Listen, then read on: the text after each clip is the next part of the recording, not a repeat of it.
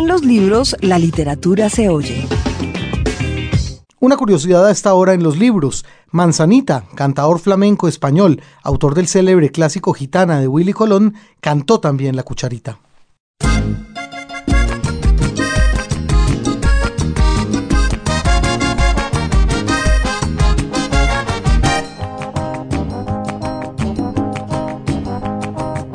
La de Belandia del municipio de Saboyán, una cucharita en hueso me regalaron por amistad. Como a los 15 días en pleno centro de Bogotá, me robaron la cartera, la cucharita y no sé qué más. Ay, la cucharita se me perdió, ay, la cucharita se me perdió. La cucharita se me perdió, ay, la cucharita se me perdió. La cucharita se me perdió, ay, la cucharita se me perdió. La cucharita se me perdió, ay, la cucharita se me perdió.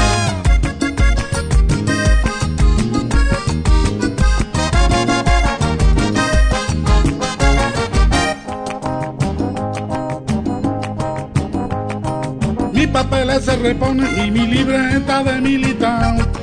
Pero cucharita en huesos ya si es bonita, ¿pa' qué pensar? Como lo ve don Gregorio, la cucharita no va a parar.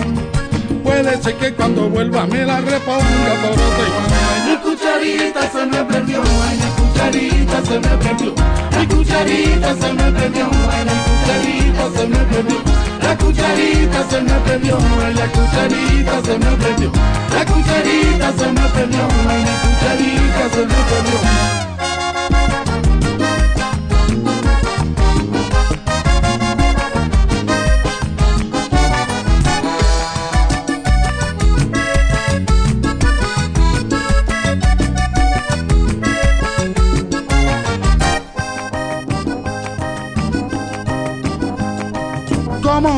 Como a los 15 días y en pleno centro de Bogotá. Me robaron la cartera, la cucharita y no sé qué más. Mis papeles se reponen y mi libreta de militar. Pero cucharita en hueso ya si es bonita, ¿pa' qué pensamos? Ay, La cucharita se me perdió, ay la cucharita se me perdió cucharita se me perdió, ay la cucharita se me perdió La cucharita se me perdió, ay la cucharita se me perdió La cucharita se me perdió, ay la cucharita se me perdió La chucarita me se perdió, ay la chucarita me se perdió. La chucarita me se perdió, la chucarita me se perdió. La cucharita se me perdió, ay la cucharita se me perdió. La cucharita se me perdió, ay la cucharita se me perdió. La cucharita se me perdió, ay, la cucharita se me perdió. Mi cucharita se me perdió porque manzanita se la llevó. La cucharita se me perdió, ay la cucharita se me perdió. La cucharita se me perdió,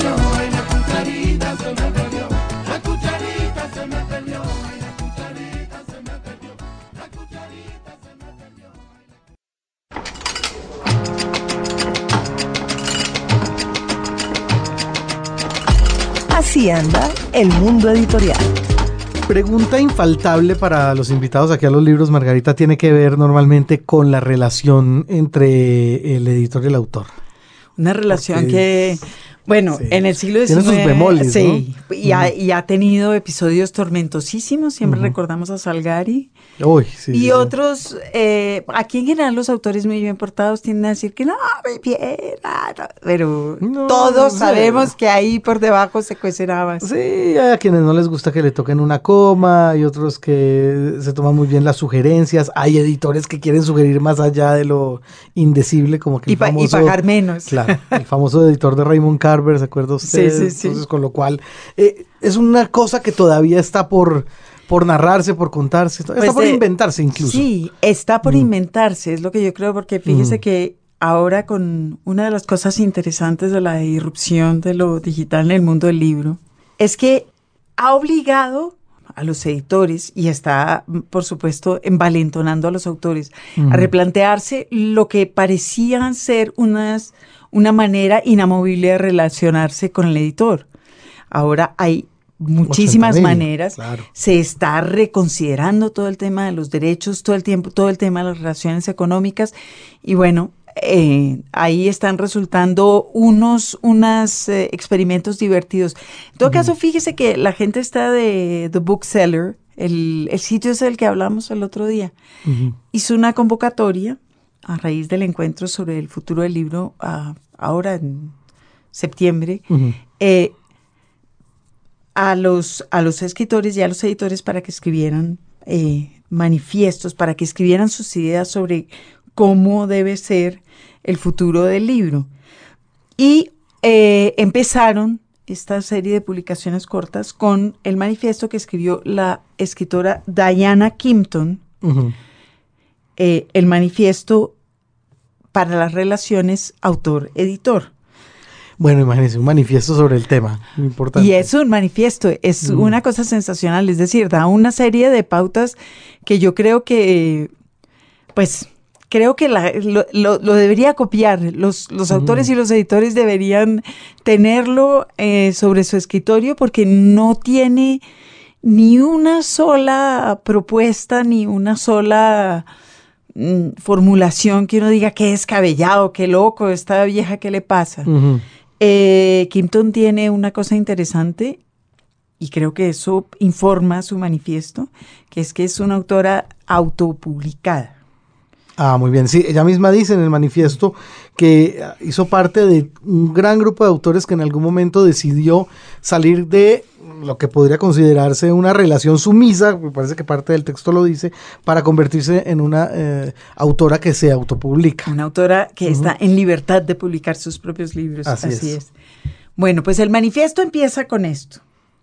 Les pide a los editores que reconozcan que los autores son una parte indispensa- indispensable del negocio de la edición. Ujú. Eso, para empezar, muchos editores usted. como que no, no parecen creer eso. Lo cual es rarísimo, es decir, es muy extraño que no se entienda que el autor es, es finalmente eh, de quien depende toda la industria. Todo, quien- toda la industria, qué sí. absurdo. Bueno, Siguiente. sí. Nosotros, los escritores, creamos los libros que ustedes publican, que es un poco eh, lo mismo del primero. Sin nosotros, no, ustedes no, no tendrían nada que hacer. De acuerdo. Que es algo que los, que los editores también se olvidan de vez en cuando. Así que es hora de que empiecen a, a darnos eh, el tratamiento de socios eh, igualitarios. Y es hora también de que nos repartan una, Un porcentaje. un porcentaje equitativo de las ganancias Muy bien. Que, por supuesto suele ser mayor para el editor que para el escritor. Y claro, dice la señora Kimpton, todos sabemos que los editores pagan eh, por la edición, pagan por el diseño de la cubierta, pagan por la impresión, etcétera, etcétera. Pero los escritores ponemos horas y horas y horas de trabajo eh, mientras Escribiendo los estamos libros que escribiendo los libros. editar ellos, claro. Sí, cuando ustedes reciben los libros, ya ese libro tiene cientos de horas de trabajo que en general nadie les reconoce a los, a los autores. Y de hecho se queja, se queja la señora Kimpton de algo que, que sí que está pasando y que es eh, ab- absolutamente cruel, porque además de todo, además de que los autores ponen todo el trabajo previo, se supone que ahora están todos a cargo del mercadeo. Ellos se ocupan de la publicidad del libro. Es verdad. Em, dejen de insistir, es una de las peleas de la Kimpton con lo de los agentes. Ah, mire usted, entonces más emancipados todavía. O sea, agentes literarios tampoco. Mm, Y el argumento que ella Abolir tiene... una parte de la cadena, sí. El argumento que ella tiene es absolutamente sensacional, porque por supuesto ella dice, claro, o uno podría pensar, los agentes defienden a los escritores ante los editores, pero lo que dice la Kimpton es sensacional. ¿Por qué nosotros tenemos que contratar a un editor y pagarle a este editor el 15% de lo que nosotros ganamos? Para que ustedes, los editores, no tengan que invertir en lectores, para que ustedes no se molesten en leer los manuscritos sino que la gente se los lleva y dice, no, ya lo leímos, ya revisamos este sí, este no. Ah, O sea que el- los autores también pagan eso de la lectura y la evaluación. Ah, dice también, por supuesto, que es hora de, de reconsiderar eh, los tiempos que se le asignan a los contratos de edición. Eh, y que hay que hacer contratos con por periodos muy, muy limitados, porque entre otras y muchas ahora que las el- que circulan ediciones digitales, pues las ediciones digitales no se agotan nunca. O sea que en principio la, la relación entre el autor y el editor pues jamás sea que se acabaría. Entonces dice ella, tenemos que pensar en tiempos Ah, muy y, bien. y- y marcar esos tiempos muy claramente. Bueno, pues estos son algunas de las recomendaciones o algunas de las peticiones de la señora Kimpton en este manifiesto de que quiere marcar la pauta en las nuevas relaciones entre autores y editores, manifiesto con el cual yo estoy completamente de acuerdo. No sé si usted ve algo ahí raro. No, justamente me parece que resalta muy bien eh, las solicitudes manifiestas por Diana Kimpton, un fragmento de, de este manifiesto en el que mm, recuerda, por ejemplo, que como autora autopublicada está recibiendo información diaria acerca de las ventas, mientras que siendo una autora que depende de una editorial, tiene que esperar cada seis meses a recibir unas regalías y dice lo siguiente ella, eso no es bueno en esta era digital. Yo creo que ahí está la clave. Estamos viviendo tiempos donde algunos de estos eslabones de la cadena pueden perfectamente obviarse o romperse. Or- Y sí. este es un buen primer paso. Los libros. Radio Nacional. Un libro, un autor. Seguimos en esta entrevista con Germán Izquierdo, autor de este libro de literatura infantil y juvenil, libro ilustrado sobre la historia de la cucharita. Y qué gusto tener también aquí con nosotros al maestro Jorge Velosa. Margarita, Pasó con esto de la carranga y, y, me pregunto si usted lo ha sentido con su libro, Germán, como que se envalentonó una tradición que estaba apocadita y callada. A mí, no. A mí lo que me, me pasa con la, con la carranga específicamente, yo soy bogotano, bogotano, familia bogotana y fo- familia boyacense, digamos, de Sotaquirá, por otro, por otro lado. Que no es Etaquira, sino Sotaquira. Sotaquirá, Sotaquirá. Y realmente soy del, de, digamos, del, del altiplano. Y a veces hay, eh, digamos, hay manifestaciones culturales o, o estilos musicales o lo que sea que con los que no me identifico tanto, a pesar de que son como, o sea, el sombrero volteado y cosas de la costa, yo me identifico mucho más con una ruana de Nopsa, mi abuelo anda con su ru- ruana terciada, o, y entonces... Pero recita José Barros. Ah, Recita Ah, José sí, Barros, Pero yo también se lo sí. recité. Yo ¿Usted por qué no me echa también el crédito? ¿no? Lindísimo. No, no, es que es una maravilla. Sí, es maravilloso. Yo también, que soy del eje Claro, cafetero, Margarita. Claro, Claro. claro, no, no. Es muy lindo. Pero lo que, a lo que, a lo que voy es que siempre he creído que esos con los juglares de tierra fría, o sea, no solamente está la, las, las canciones detrás, de las canciones de Escalona y de otros tantos eh, cantantes vallenatos y otros estilos, hay historias, hay unas historias lindísimas que hay en el interior, ¿sí? Pero siempre es como, eh, digamos, si- sien- siento que no, siento que no, no tienen, no tienen como la, eh, la, la fuerza o por lo, o por lo menos la- mediáticamente, digamos, no son tan expuestos y que son bellísimos. Y yo me identifico muchísimo más con una canción como Mi Vereda que con un vallenato, con casi, con casi cualquier vallenato, digamos, ¿no? pero no fue eso exactamente lo que hizo la carranga, es decir, eh, a- hacer frente a una tradición musical popular que había sido como comida mediáticamente por la, por la música costeña. Yo creo que, bueno, Jorge sabrá muchísimo más. No, yo, pero- de, de lo que está diciendo Margarita, retomo esto mejor, acotaría esto. Yo creo que nosotros, imaginemos que hay una carrera, como se llama, de postas de estos que le entregan al otro. Sí. ¿no? Sí, de relevos. de de relevos. Imagine, yo creo que nosotros como carrangueros participamos de una carrera en relevos o de relevos de la música de este país. Me late que iban aflojando una migajita los cantadores de músicas tradicionales de, de este, el género vallenato tan bonitico y que ¡rin! aparecemos nosotros y empezamos a cantar historias y como a decirles vuelvan a sus historias tan bonitas, de todas esas historias tan Sí. bonitas antes del vallenato tan comercial, que puede también tener sus historias, diría yo. A, a mí, a mí personal, a mí me gusta la música, venga de donde venga, si está bien hechecita, ¿me entiende? Y buenos textos, bonita, buena poesía, esa- y contemporáneo. Últimamente estoy, debe ser porque ya me estoy volviendo viejo transando, menos mal, ¿no? Porque uno se vuelve intransigente, pero en las músicas estoy abriendo más la lazada, pero siempre, y como la comida, su merced. ¿Sí me entiende? Venga de donde venga, bonito. Y si sabe rico y bien cocinadita, bien, bien para los sentidos, ¿no es cierto? Eso volvía, eso era como contestando una amigajita de lo que usted decía, porque es verdad. Luego viene una- un redescubrimiento también para Colombia y ojalá sea per se, permanente y para siempre, de las tradiciones del Pacífico. Es ¿Me verdad. entiende? Que eso está sucediendo en la Radio Nacional, pero ni mucho que queme al santo ni poco que no lo alumbre. ¿No es cierto? Tal vez eso nos pasó a nosotros con lo carranguero también. Nosotros, por fortuna, por desgracia para el país, pero por fortuna nuestra, como me pasó con la cucharita, es, estaba, todo esto que estaba pasando en Boyacá, el interior, no salíamos del torbellino, hoy ocasional, porque solo mostraban nuestras tradiciones para la fiesta del pueblo y para de contar, y el resto, es, eh, ranchera maluca venteada todo el año. Pero claro, en la fiesta sí, entonces le hacemos un homenaje a la coplita, al pasillito, al bambuquito y 24 horas, y eso para ganarnos una platica, porque ese es el carnaval y el resto a lo mismo. No, lo carrango, ¿sí me- lo- en lo carrango empezamos nosotros, que eso tiene que ser como el pancito de cada día también. Jorge, ¿cuánto se demoró eh, la carranga en llegar a la costa que llegó? ¿Y cómo fue ese camino? A las costas. Sí. No, no, yo creo que en esto influyó, pues, pues nos volvimos, esto es cierto. Eh, cuando surge el 4004 con Julia Cucharita y China, esto empezó a ser un nadie, es decir, nadie pudo atajar eso. Eso no fue, empezó a coger y a coger y a coger y se fue y se fue y se fue como el. Ustedes han visto, esto es bonito, a ver, todos, ya como todos hemos visto televisión, he visto lo que llaman un jonrón, que le pega el tipo el batazo a la bola y, la, y le hacen el plano y la bola se va. Y, se- ¿Y quién la ataja? No, pues se fue. y se fue. Y así pasó con estas dos, tres canciones. Quiera o yo, no quiera, o el otro. Sí me- y ahí se fue y se le pegó más de uno a la cucharita. Después viene un fenómeno que es bien interesante, que es de saturación, que esto es universal también. Yo creo que llega una gran sonada y así pasó, por ejemplo, con García Márquez. Mire con García Márquez.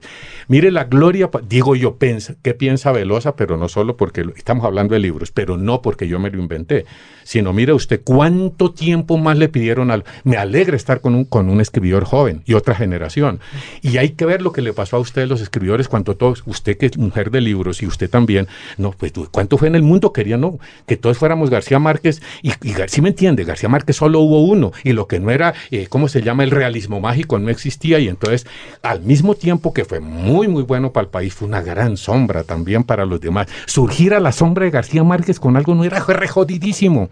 Es como, lo comparo yo como para nuestras canciones, las mismas mías nuevas, con un árbol grande de un bosque, los árboles no dejan pelechar a los pequeñitos y es una vaina para el árbol chiquito, ¿sí me entiende? ¿Le pasa Pues, a usted con sí. su propia creación? Claro, claro. Es que está opacada Claro, por claro, el... los árboles grandes, pero me toca lucharla y mostrar y mostrando y a poquito.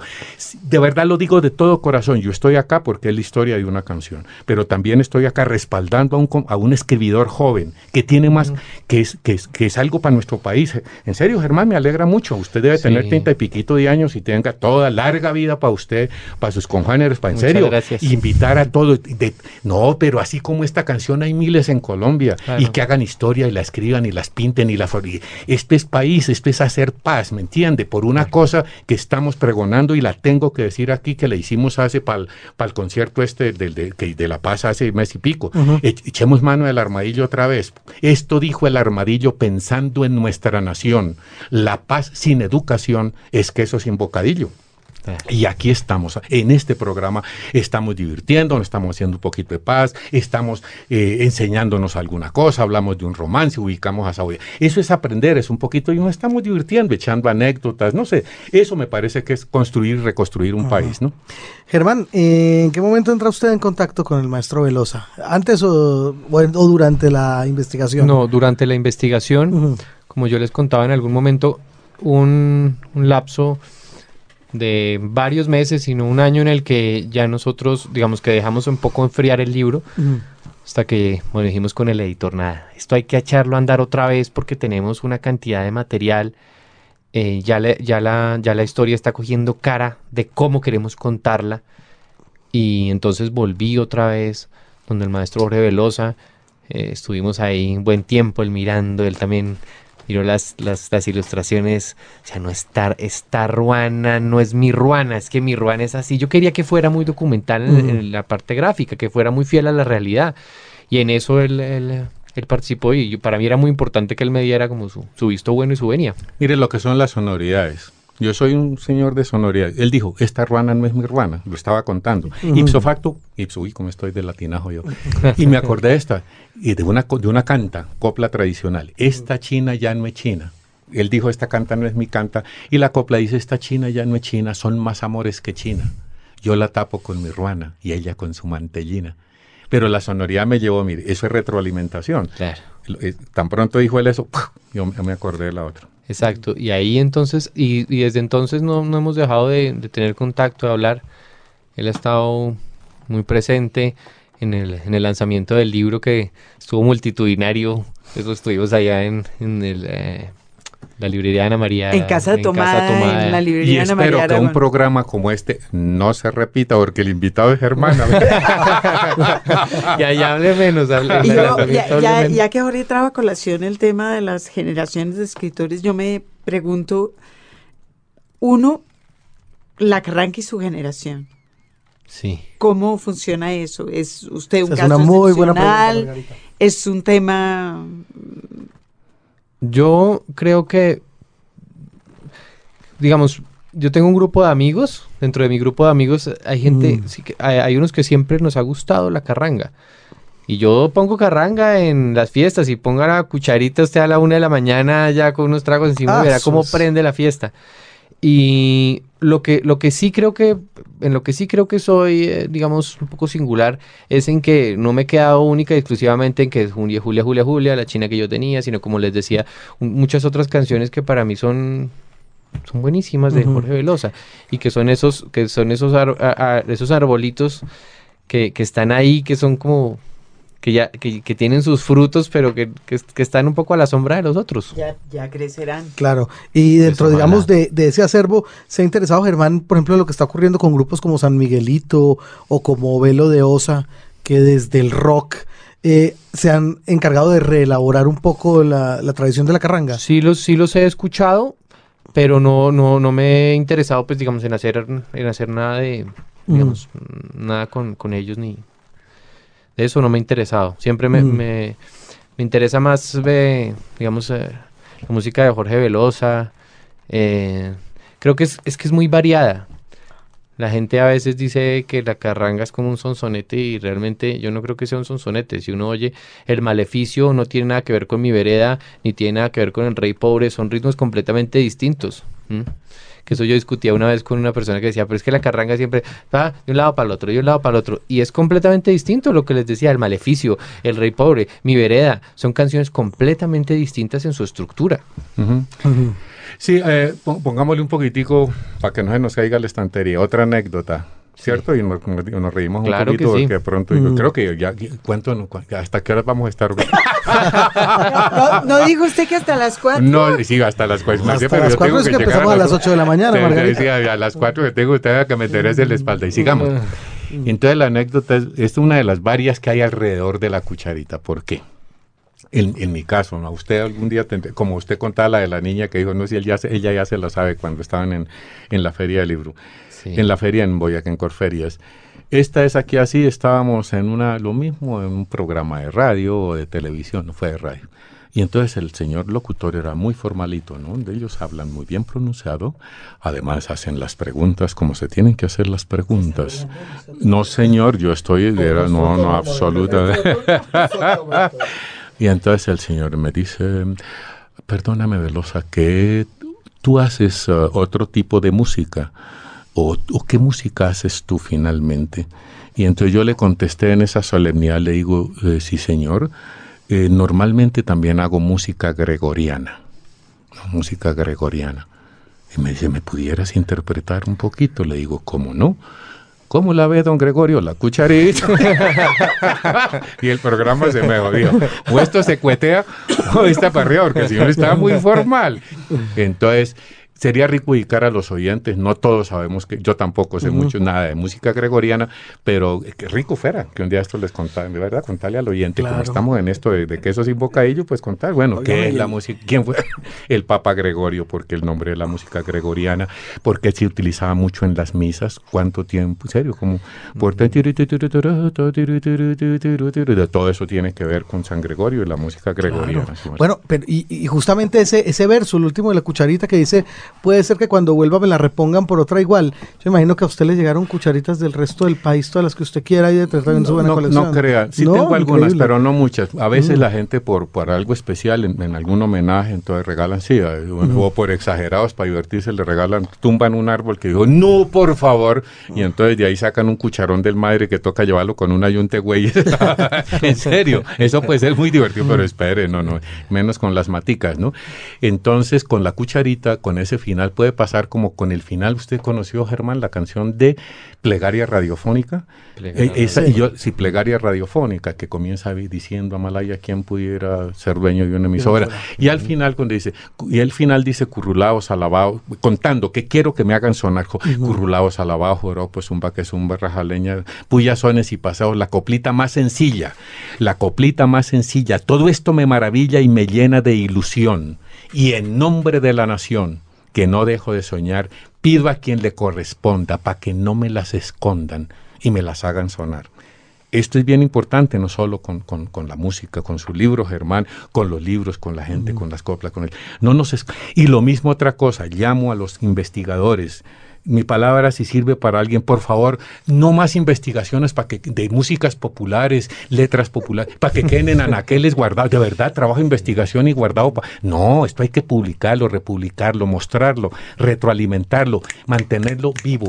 Si no, Se- no- se dice sí, sí. socializar, Jorge, Bueno, Ah, eso, eso pero sí. eso, Pero bueno, sí, sí, esa es la manera No, pero en serio, porque Es es, que muchas cosas tan hermosas, ¿qué gana eso? Y, y además se hacen muchas veces inver- inversiones grandísimas. Muchas inversiones en los mismos pueblos, la Casa de la Cultura invierte en la historia. Sí, y si solo la leen cinco y quedó guardada, ¿qué sentido tiene meterle un tri- no sé cuántos millones de pesos a eso? Entonces, lo que yo estoy haciendo es un llamado a eso, todo lo que tenga mérito, no seguirlo, pero, pero es una cadena, esto es una cadena. ¿De qué le sirve a usted haberse es Bueno, ¿cuánto tiempo estamos hablando de la historia que un, un escribidor como usted, joven Germán, resuelve que le gusta esta canción por la magia que tiene? Ya nos habló de su viaje a la todo lo que invirtió, su esfuerzo, quisiera que fuera así. Todo ese esfuerzo, ¿para qué si el libro, bueno, y, que hubiera quedado guardado? No, por eso estamos acá pregonándolo también. Y, yo como, co- como, como si se pudiera llamar hacedor de la canción y de una causa, aquí estoy respaldando eso que usted está haciendo porque me parece muy importante. Pues ya lo dije, por usted, por su trabajo, por la generación, por los libros, por los En serio, de verdad. Eso me, me motivó a estar. Yo más vitrina para dónde, por favor, Margarita, y verdad, y, y Chino Monsalve, en serio, si la vida es lo que me da- Yo he sido vitrinero desde siempre. ¿Ya para qué más vitrina? La vitrina la necesita es la cultura popular de este país y lo que ustedes hacen, hacen por ella, de verdad, Germán. Así que ah, sígale haciendo, y hay que, hay que- porque una la- mano lava la otra y entre juntas lavan la cara, Germán. Sí, porque qué así bonito. es, en serio, serio, seguro. Eso me lo dijo Jorge, tal vez la primera vez que nos, que nos reunimos y es muy bonito. Bueno, pues entonces la, la propuesta para cerrar sección, si les parece, es invitar. ¿Sección? a- sección. Esta es Eso la primera vamos, sección. no jodas. Eso me sonó a recreo. Sí, señor. Qué vaina tan bueno. eh. Eh, bueno, no, invitarlos un poco a cada uno de ustedes, si les parece, a Germán Izquierdo, a que nos comparta un fragmento leído de La Cucharita, historia de una canción, y aprovechando su presencia, Yo maestro estoy Jorge sin gafas, no me voy a poner a leer. Ah, nada, no puede estoy ser. sin gafas, Yo le voy dictando. Listo, yo, yo le voy repitiendo, yo lo digo. En esa, en esa, a ver, Germancito, lea usted como. Entonces, Germán, le invitamos a que nos comparta. no, en, un, lu- en un lugar de la mancha de. Mentira. en un lugar de la mancha, pero del libro que está ahí. Listo, Germán. Entonces, ¿dónde cayó? Les voy a leer el inicio.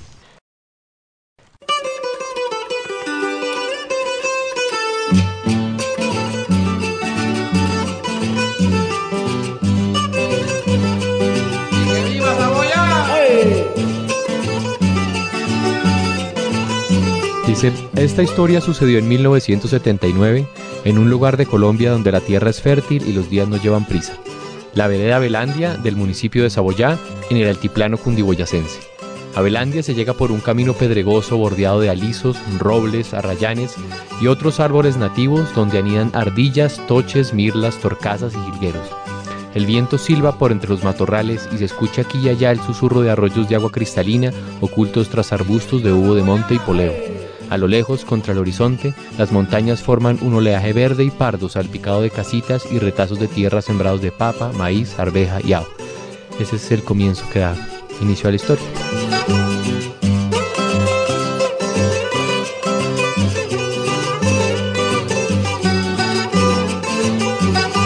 si me voy de aquí, como todos lo verán, y a la vuelta de mis espaldas sabe Dios lo que dirán, que es maña del que se queda, hablar de los que se van. Un sexteto tradicional y con eso me estoy despidiendo, los dejo con Germán, con usted, gracias Margarita, gracias Monsalve, hasta pronto y ahí seguiremos carrangueando. Muchas venir. gracias por la invitación. y siga usted en sintonía aquí en los libros y verá todo lo que vamos a seguir hablando de usted en este ratico que nos Eso. queda. Me consta.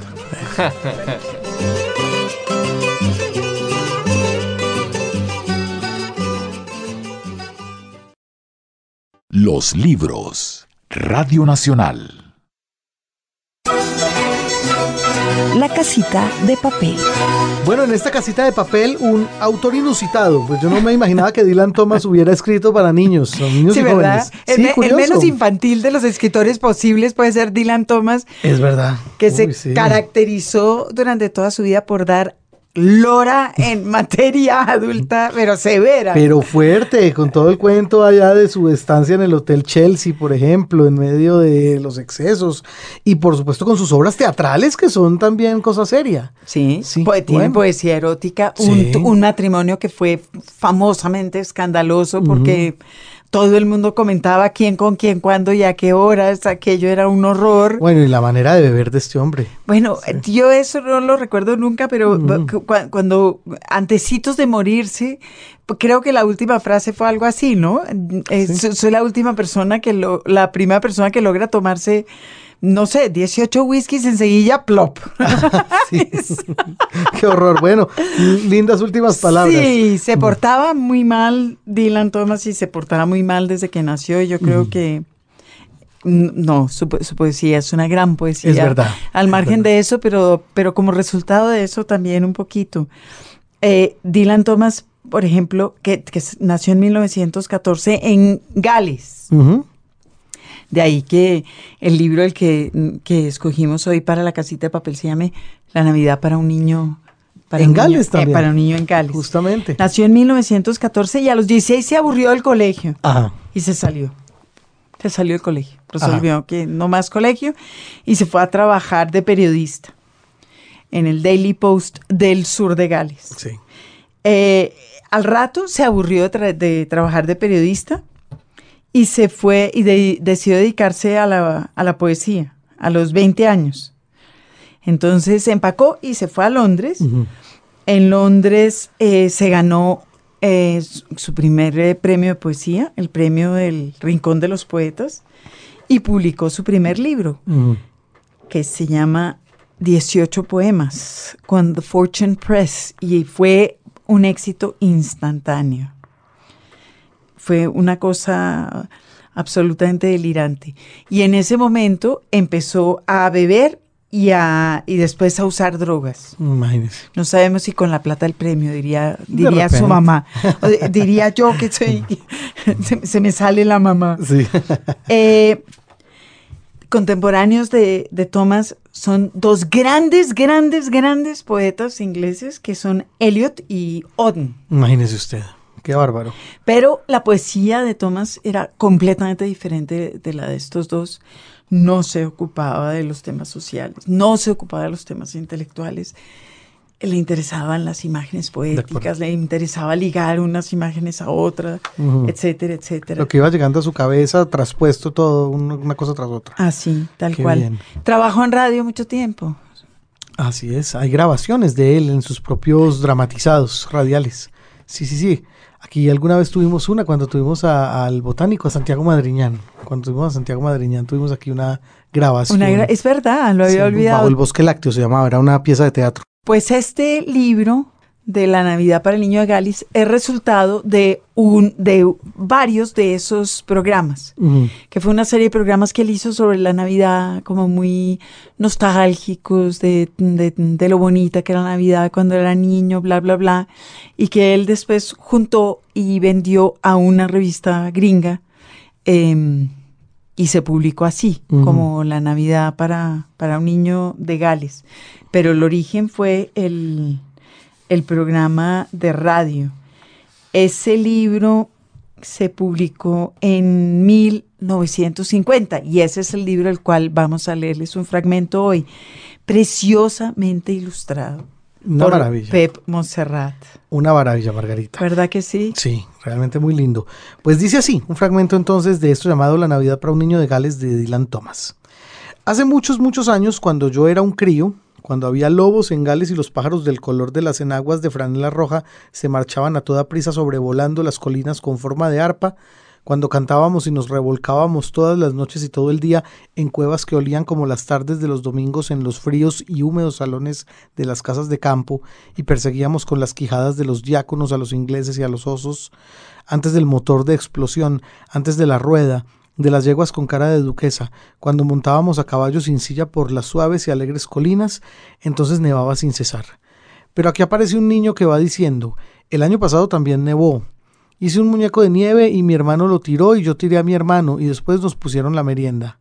Ahora bien, aquella no era la misma nieve, creo yo. Nuestra nieve no solo caía a cubos del cielo, sino que cubría el suelo como un chal y flotaba y se acumulaba en los brazos, las manos y el cuerpo de los árboles. La nieve crecía de la noche a la mañana sobre los tejados de las casas como un musgo puro y viejo, cubría minuciosamente los muros como hace la hiedra y se depositaba como una muda y entumecida tormenta de blancos pedazos de postales navideñas sobre el cartero que abría la verja. En lista de espera. En lista de espera es esta sección que en los libros dedicamos al cuestionario que Margarita Valencia siempre tiene preparado para nuestros autores. Y yo también suelo meter como la cucharada un momentito al principio antes de arrancar el cuestionario, en este caso para preguntarle a Germán por otras labores pues que él ha, ha tenido dentro del periodismo y dentro de la escritura. Eh, teníamos noticias Germán Izquierdo, nuestro invitado de hoy, que usted hizo una biografía de Jaime Garzón también hace un tiempo, ¿ya? Sí, realmente fue un, un perfil. Hice en el año 2009 con Editorial Planeta. Estaba dividido en cinco capítulos que contaban eh, su historia desde los años de la Universidad Nacional hasta el año 99.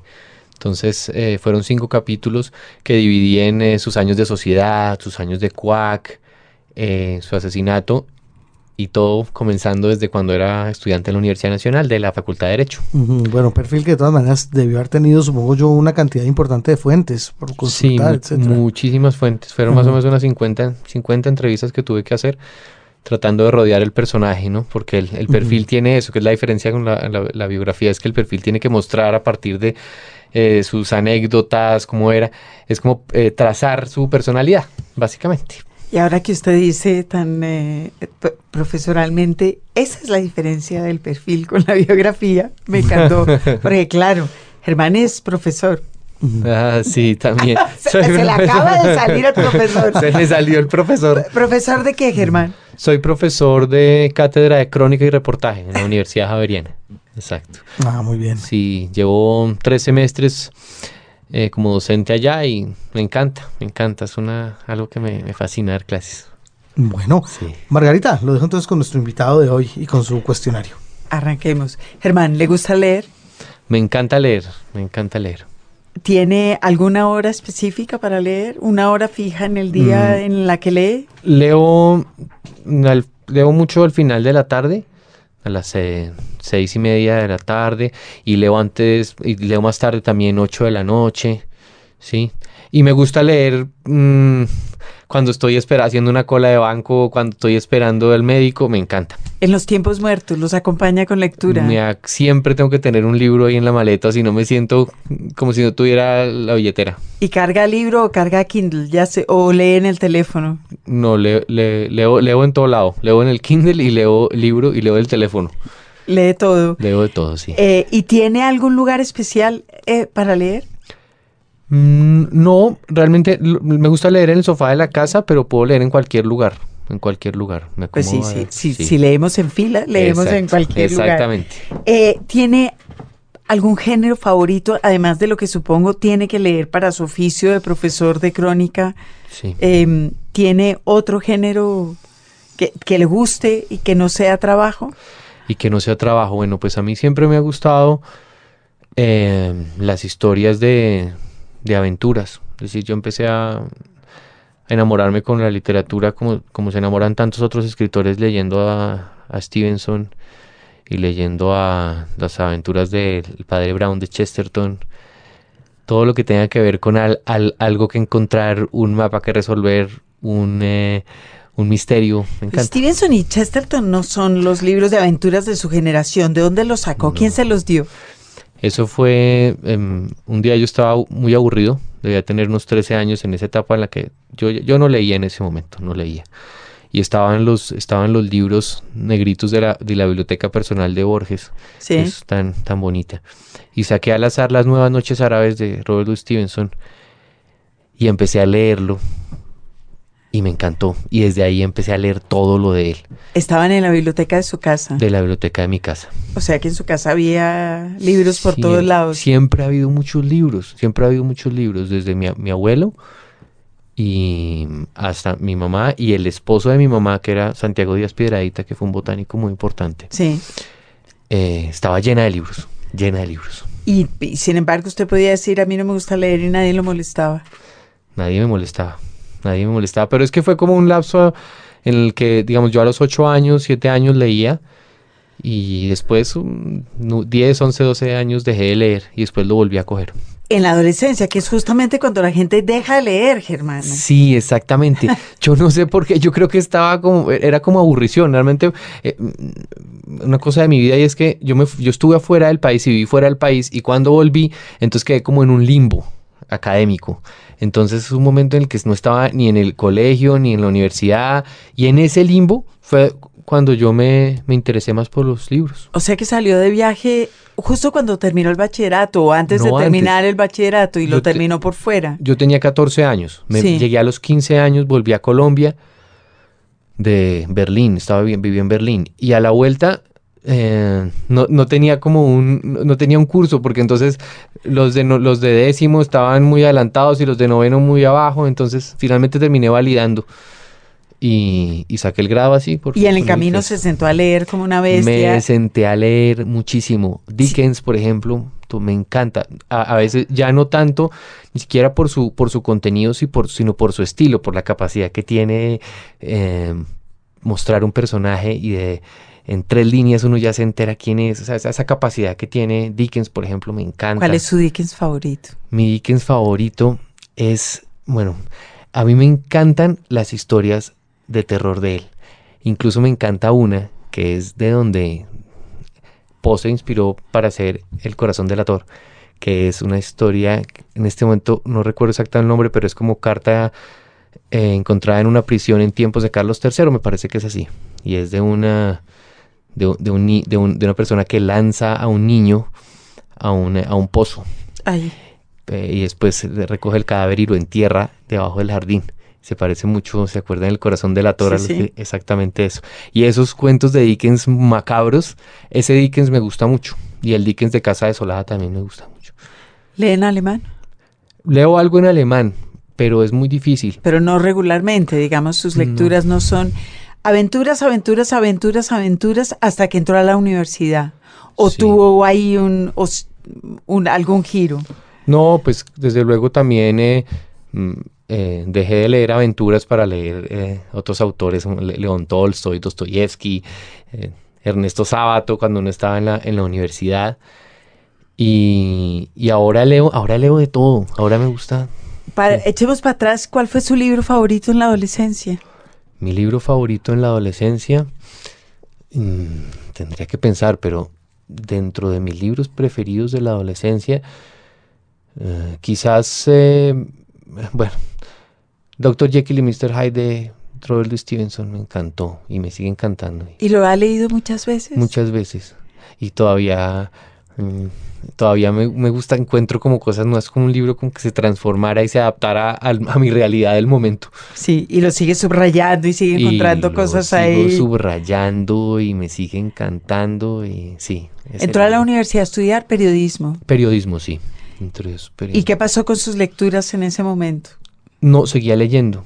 Pe- eh, cosas relacionadas con Cosas, el re- oficio. cosas relacionadas con el oficio también. Entonces, lo que yo, yo creo es que esa es una carrera en la que uno tiene que hacer mucho por su cuenta. Uno no puede esperar que uno llegue a comunicación y entonces le van a enseñar a escribir, le van a enseñar a editar, le van a enseñar no. Es decir, uno le van a dar unas pautas, pero las verdaderas pautas grandes para, para, para narrar y para aprender a narrar, yo creo que se las dan, son los grandes narradores. ¿sí? Entonces, en ese momento yo eh, empecé a estudiar quiénes eran los, los, los grandes narradores de periodismo, dónde podía encontrarlos. Se encontró con Capote. Me encontré con Capote, me encontré con un, un gran narrador que él se dedicó después a la poesía que se llama James Fenton, que escribió un libro que se llama Lugares no recomendables y tiene una crónica que se llama La caída de Saigón, que fue publicada en la revista Granta, que es una- genial. Y entonces, claro, eh, Capote, em, Fenton, Fenton. Gaita, sí, todos ellos. Entonces, eh, y sumados a otros, como Osvaldo Soriano, el argentino, y, y ahí fue haciendo como mi, eh, Su biblioteca mi personal. biblioteca ficción y no ficción. Y, y es básicamente eso, sí, Margarita. Y después cuando salió y empezó a escribir periodismo, porque se ha dedicado esencialmente al periodismo escrito, ¿verdad? Sí, sí, esencialmente al periodismo escrito. Tuve un, un lapso en el que me dediqué al periodismo, periodismo digital. Fui, yo fui, fui subdirector de la revista Quienique, pero yo, yo soy de largo, yo soy un periodista que me gusta escribir de largo aliento y, y- y no siento que el día a día hace que uno eche como confetis al aire, ¿no? Todo Sí. el tiempo. Es básicamente eso. ¿Qué libro has regalado muchas veces? ¿Qué libro he regalado muchas veces? Eh, he, le- he regalado, creo, La invención de Morel, eh, de, Sí, de Bioy. Casares. Em, la historia interminable de Michael Ende, tal vez. Y quizás, quizás el, el- el candor del padre Brown de Chesterton también. ¿Y qué libro no regalaría nunca? Eh, No, le, no regalaría nunca un libro de Paulo Coelho. Nunca lo regalaría. No. Ok. ¿Se considera un escritor?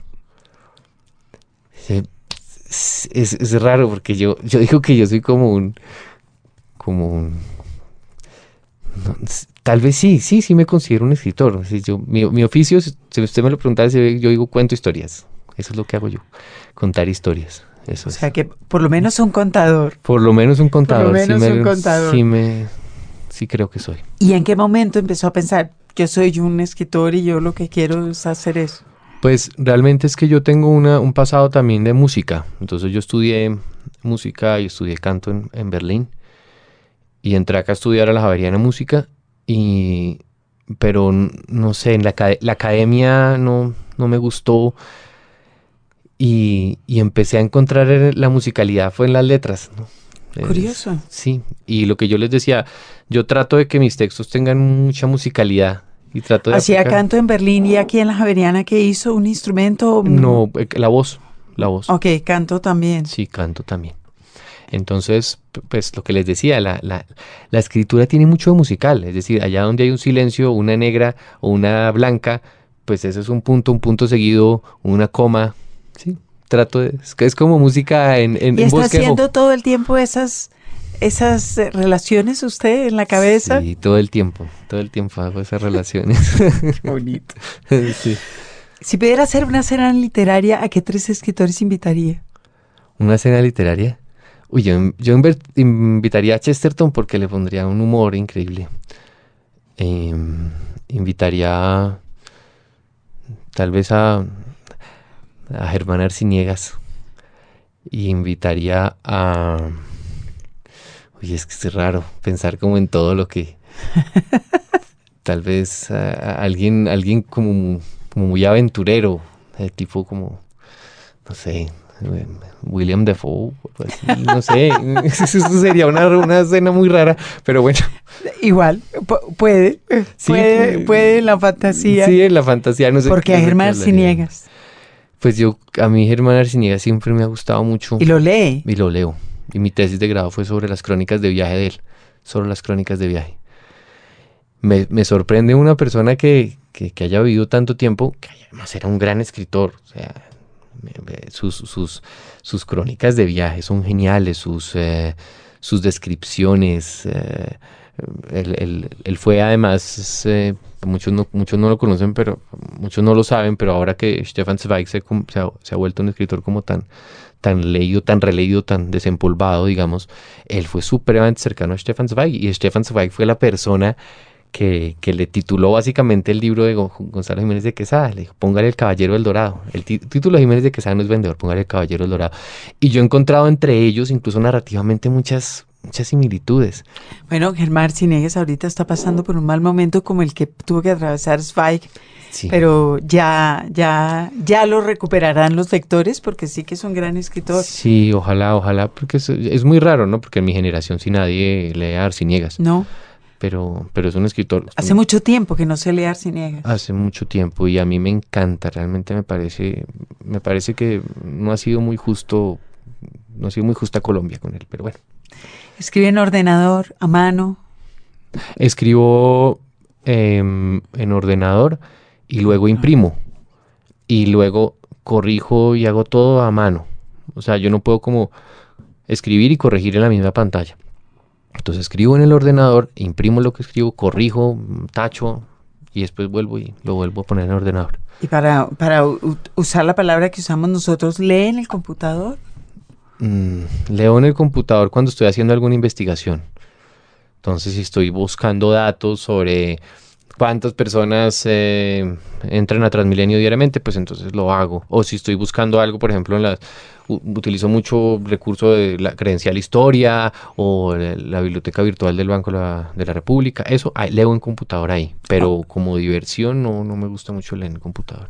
¿No se siente cómodo? ¿Toma notas? Sí, tomo notas todo el tiempo. Eso sí, ando con una libretica y todo el tiempo ando... ¿De qué? ¿De cosas que se le ocurren? ¿De cosas relacionadas De- con lo que está escribiendo? Las cosas, sí, las cosas que se me ocurren, eh, ay, qué bueno sería una idea hacer esto, eh, o hacer una crónica de esto. eh, uy, mm, estoy- est- est- eh, si voy a, voy a hablar de Soacha, entonces, uy, bueno, hacer una cosa con las almojábanas y hacer una analogía con algo, no sé. Y ahí voy escribiendo. Y va, o sea que carga libretica entre el bolsillo. Cargo una libretica aquí, una- no lo pueden ver, pero es una libretica, parecería como una tarjeta roja de un árbitro, como de ese tamaño. Sí. De color rojo también. Sí. Eso es lo que Y llevo. gorda, gorda, gorda. Y gorda, gorda. Eh, me pareció muy interesante eh, la historia que usted echa de su relación con su editor, Mauricio Gaviria, que además me contaba usted, estrenó editorial con este libro de la cucharita, y el trabajo tan a cuatro manos, a seis con José Arboleda, que Sí. hicieron. No es usual eso, lo habrá padecido en Planeta. Sí, no, no es usual, no es usual. Y de hecho, eh, Mauricio también fue clave en el proceso de elaboración del libro de Jaime Garzón, que es un, es un editor supremamente escrupuloso. Es un editor que todo el tiempo se está preguntando y preguntando y preguntando cosas. Y, y lo que es muy bonito es que nosotros nos conocemos desde los cinco años. Incluso tenemos un cuento escrito por los dos cuando teníamos seis. Entonces, sí, nosotros estudiamos en el, en el gimnasio moderno y en el gimnasio moderno hay un anuario para los niños de primaria que se llama El Pichón. El de los de bachillerato es el Aguilucho, que lo fundó Eduardo Caballero, precisamente. Y, y el El Pichón escribimos y yo tengo todavía ese ejemplar. Entonces, es muy, lo que es muy bonito es que los seis años escribíamos juntos. A los eh, 20, no sé, 30 años después estaba él editándome y después yo estaba inaugurando su editorial con un libro mío. Genial, claro, y o sea que se han seguido acompañando en los oficios Exactamente. desde chiquitos. Nos entendemos muy bien además porque ahí no hay ningún tipo de egos, no hay nada, es decir, es absoluta naturalidad. Entonces, sí. En otras eh, formas de entretenimiento, ¿ve cine, ve televisión? Veo, eh, lo que me gusta ver televisión es sobre todo deportes, me gusta, me gusta el ciclismo, me gusta el fútbol, Ajá. eso lo o veo. sea en que sí ve televisión, Sí, sí claro. veo, sí veo. Ah. Cada vez ¿Y que- ve o cualquier deporte o tiene o es fanático de uno en Ay, me- particular? Me, gustan mucho, no, me gustan varios, pero me gusta, el fútbol me gusta mucho, el ciclismo me encanta. O sea que está en su salsa, Sí, totalmente. Ahora con Nairo Quintana eso era la felicidad. cuando se acabó el tour te me dio como, como, ¿cómo se dice eso? Como guayao de postur, Eh, sí. terrible. Pero bueno, ahorita viene la vuelta a España, entonces a mí me gusta mucho también el Y- ciclismo. Ok. Em, cine, Cine también, cine veo. Eh, me gustan mucho los documentales también, sobre- me gustan mucho los documentales. El género documental me gusta mucho bastante. Y sobre música y pensando en su formación musical, Sí. eh, en, en esta vocación por la música, en su insistencia en la musicalidad de las palabras absolutamente cierta, ¿qué clase de música lo acompaña cuando escribe? Ya sabemos que ponen la cucharita a la una de la mañana. Yo estaba pensando como vecina gruñona, yo lo mataría. Pero en la mientras escribe, por ejemplo, oye música. Sí, sí oigo música, depende del como el mood en el que me encuentre. Entonces yo puedo estar oyendo el anillo del nivelungo de Wagner o, el- o el- o la obertura de Parsifal y, y o, o de pronto estoy oyendo, no sé, Iron Maiden y estoy ahí escribiendo como... Y es así de bárbaramente separado, es decir, Sí. Wagner, metal, carranga, Sí, sí, sí, lo que venga. Es como que me pongo en el mood, porque a veces yo digo, si estoy, es- no sé, a veces estoy, estoy oyendo, a- est- estoy escribiendo algo sobre un lugar que es, no sé, unas ca- calles llenas de grafitis, una cosa muy, muy urbana, entonces a veces trato de que sea como en ese mood, ¿sí?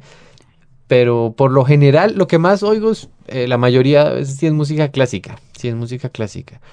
Me gusta mucho eh, Wagner, me gusta mucho Ravel, que es mi- uno de mis favoritos. Eh, me gusta Beethoven, Mozart, bueno, varios. Ok. Y para terminar esta sección, Germán, ¿qué tiene en este momento en su mesita de noche? ¿Qué está leyendo ahora? Estoy leyendo El hambre de Martín Caparrós. Un, un- sí, durísimo, un libro durísimo, eh, muy bueno, como todo lo de él. Y ahí tengo ya varios ejemplos que pongo en mi clase. Eso estoy leyendo ahora. Del, de Caparrós, del De Ca- hambre, que de es un libro sí, poderosísimo. Un libro poderosísimo, fuerte. Ahí voy.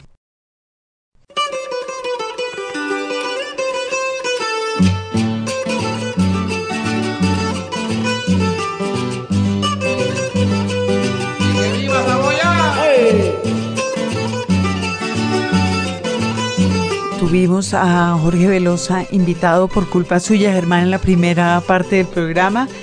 Eh, este programa en el que hemos estado hablando del libro de, de Germán Izquierdo recién publicado, La Cucharita, en la cual él cuenta la historia de una canción que creo que ya en, en Colombia y en muchas partes por fuera de Colombia todo el mundo se sabe, ¿verdad? Todo el mundo se sabe y se sabrá las próximas generaciones. Y lo que falta. Pues Germán, muchísimas gracias por acompañarnos. No, muchísimas gracias a ustedes. Un rato muy, muy rico realmente y sobre todo con mucha naturalidad y muy espontáneo.